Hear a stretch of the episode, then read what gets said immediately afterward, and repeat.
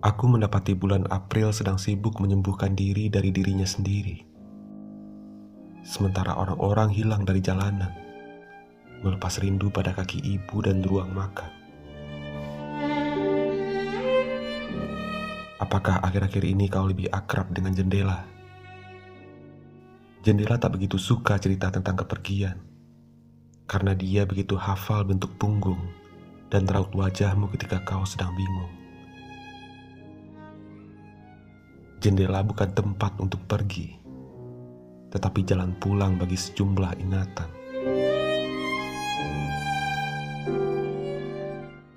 Aku ingin mengundang kedua matamu datang ke kamar tidurku yang jarang membiarkanku untuk tidur. Nuansanya kelam, karena hanya pada kedua matamu saja cahaya boleh terekam. Ruangan ini tak punya dekorasi karena dikuasai diksi-diksi yang bebas melayang ke sana kemari. Pergi dan tanggal dari pelukan puisi, pindah ke kulit pipimu.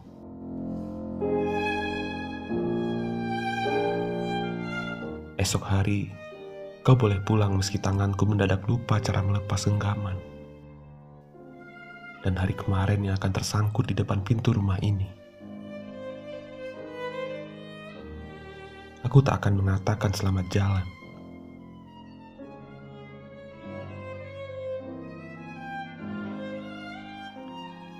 Karena satu-satunya jalan adalah jendela.